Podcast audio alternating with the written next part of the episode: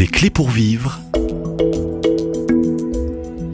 avec Nathalie Cardon. La gloire des bons à rien. Euh, bonjour frère Sylvain de Bonjour. Nathalie.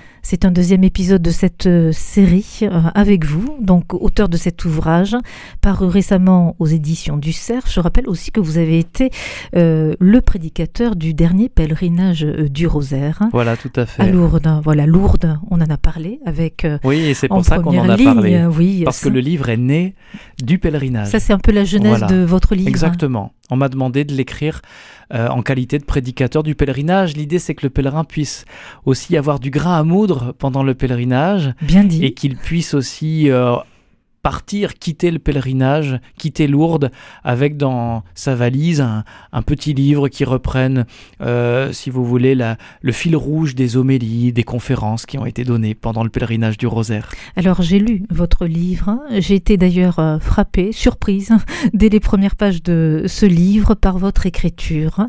Une écriture simple, euh, simple pour un frère dominicain, sans complexe, décomplexé, un dominicain qui écrit avec beaucoup d'humour, d'amour et, et de vérité. Et oui, amour et vérité se rencontrent, hein, comme on le lit dans le psaume 84.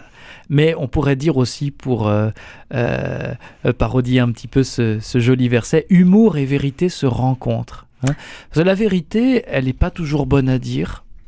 Elle fait mal parfois, elle blesse, elle, nous- elle nous fait saigner quand on la découvre. hein. C'est ce qu'on vit aussi dans les, les crises successives que traverse notre Église. Hein. Mais il faut aussi savoir regarder notre patte humaine, hein, notre histoire, avec, euh, je dirais, le, euh, le même regard de lumière dans lequel Dieu enveloppe cette histoire. hein. Et c'est cette lumière qui permet aussi de prendre une certaine distance parfois et de ne pas prendre les choses au tragique. C'est un père dominicain qui disait ça.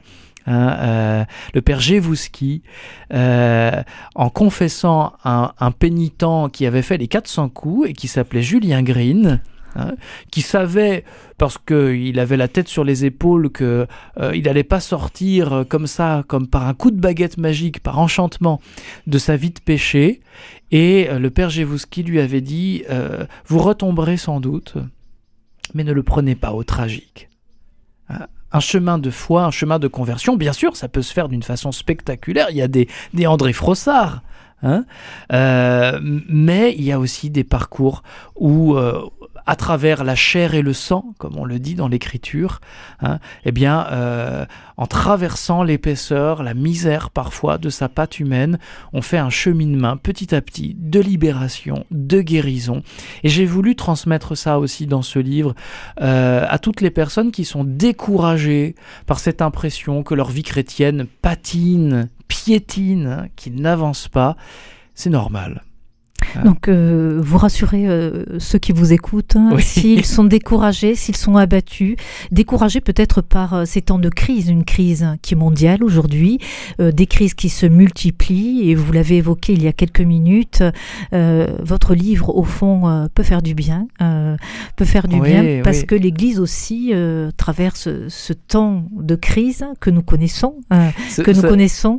Euh, comment traverser ce temps de crise en restant debout, en restant aussi avec ce cœur paisible, joyeux et confiant au. Oui, c'est le plus joli compliment, je vous l'avoue, qu'on me fait et qu'on me fait euh, euh, encore il y a quelques, quelques jours et quelques heures même. hein, c'est que ce petit livre, il fait du bien. Voilà, il fait du bien et euh, euh, voilà, la gloire des bons à rien, un livre qui fait du bien, ça pourrait être le, le slogan de mon éditeur, mais euh, bah, tant mieux si ce livre fait du bien parce qu'un un frère prêcheur, un dominicain, il prêche à l'oral, à l'écrit, pour faire du bien, pour communiquer celui qui est la source de tout bien, le Seigneur, Et- Jésus. Et dans cet ouvrage, rien de nouveau. Rien de Non, nouveau. rien Vous revisitez les grands personnages de l'Ancien Testament, euh, des rois, des patriarches, des prophètes, d'Abraham, de Moïse, de Jérémie, de Ruth, de Jonas, de Job, et puis du Nouveau Testament, euh, Pierre. Oui. Hein Pierre, Paul. Toute oui. cette galerie de portraits Euh, jusqu'au au et- sein du, du et- 19e et, du toutes 20e. ces figures hein, que vous revisitez, que vous nommez aussi, euh, en fait rassurent le lecteur. hein. le lecteur qui veut poursuivre un peu cette route de pèlerin, en route vers le ciel et au fond l'éternité. Ce qui est rassurant, vous savez, c'est que on n'est pas les premiers sur cette route. On n'est pas les premiers à peiner.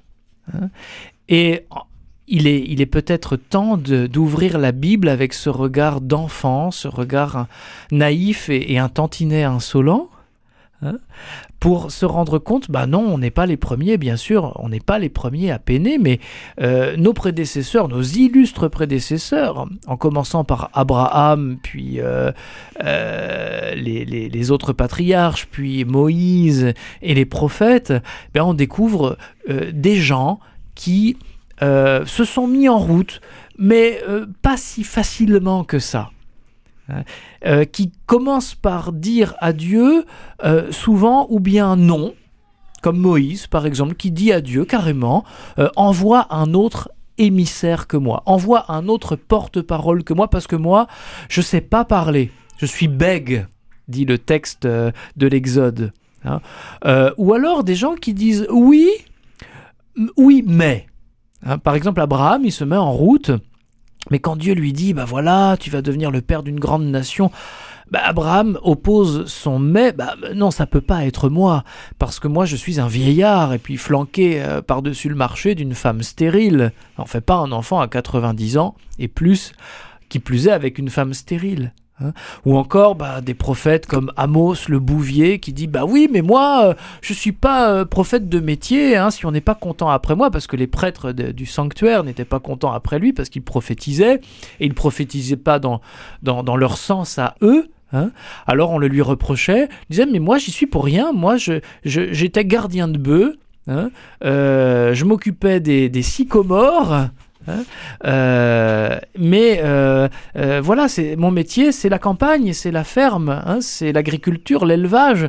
Et voilà que la parole de Dieu m'a saisi et que je suis envoyé pour la proclamer. Et puis on pourrait penser encore à Alors, Jérémie, il y a, encore Jérémie qui. Jérémie, Jonas. Alors Jérémie, je suis oui, trop jeune. Job. Trop Hein. jeune, oui. Jonas, pas content. Il n'a pas envie d'y aller. D'ailleurs, Alors, il y va qu'est-ce que ça nous dit des choses, finalement, des, des choses de Dieu sur sa sélection dans ce personnel, au fond, euh, depuis le début euh, de, de l'Église? Bah, je- que, on- euh, que nous on dit-il a le presque bon l'impression que Dieu choisit exprès euh, les, les- les- les plus mauvais élèves. les, bons à rien hein, les bons à rien, ou en tout cas ceux qui croient. Et c'est ça qui est terrible, ceux qui croient être des bons à rien, ceux qui ont intériorisé, qui se sont mis dans la tête qu'ils étaient des bons à rien. Je vous donne un exemple. J'ai rencontré beaucoup de monde autour de, ce livre, notamment à l'occasion du pèlerinage du rosaire. Et euh, lors d'une séance de dédicace, une dame vient me rencontrer, une dame qui avait l'âge d'être ma maman. Et euh, euh, elle était en larmes. Alors j'étais un peu embarrassé parce que je voulais quand même savoir euh, quoi écrire sur la, première page du livre. hein. et euh, je finis par lui demander, en voyant la, file qui se formait derrière elle, il fallait avancer un peu, euh, mais, mais vous êtes très ému, qu'est-ce qui se passe Et elle me dit, mais c'est le titre de votre livre. Parce que moi, depuis que je suis toute petite, on n'a pas arrêté de me dire, tu n'es qu'une bonne à rien. Et elle avait fini par intégrer cela. Il y a des phrases comme ça qui sont toxiques, qui vous flinguent, qui vous tuent petit à petit, que vous portez dans votre mémoire, dans votre même inconsciemment, et qui vous asphyxient, qui vous étouffent. Mais je voulais, à travers ce livre, donner un rayon de soleil, un rayon de gloire. hein. Euh, la gloire des bons à rien, c'est cette découverte que je ne suis pas un vaurien, j'ai de la valeur aux yeux de Dieu. Et même si j'ai l'impression d'être un vaurien aux yeux des gens qui m'ont élevé, qui m'ont entouré, de mes parents, de mes professeurs, euh, de mes employeurs, que sais-je, hein, je suis pas un bon à rien aux yeux de Dieu. J'ai du prix, comme le dit le prophète Isaïe, hein, tu as du prix, tu as de la Mhm. valeur à mes yeux et je t'aime.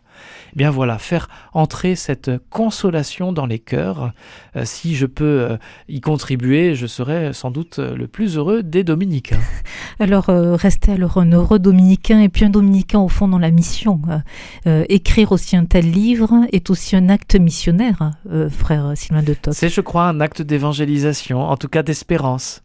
Alors, euh, restons aussi dans l'espérance euh, jusqu'à aujourd'hui et puis les jours qui vont suivre et découvrons encore pas à pas un peu cette gloire des bons en rien. C'est un petit guide à l'usage des cathos aussi, c'est le sous-titre. Oui. Euh, Des cathos découragés. Alors, ces cathos découragés, restez avec nous à l'écoute hein, de, de ces émissions pour peut-être reprendre énergie, courage, consolation, être fortifié. Ce livre, La gloire des mots en aux éditions du Cerf. À demain, même lieu et même heure.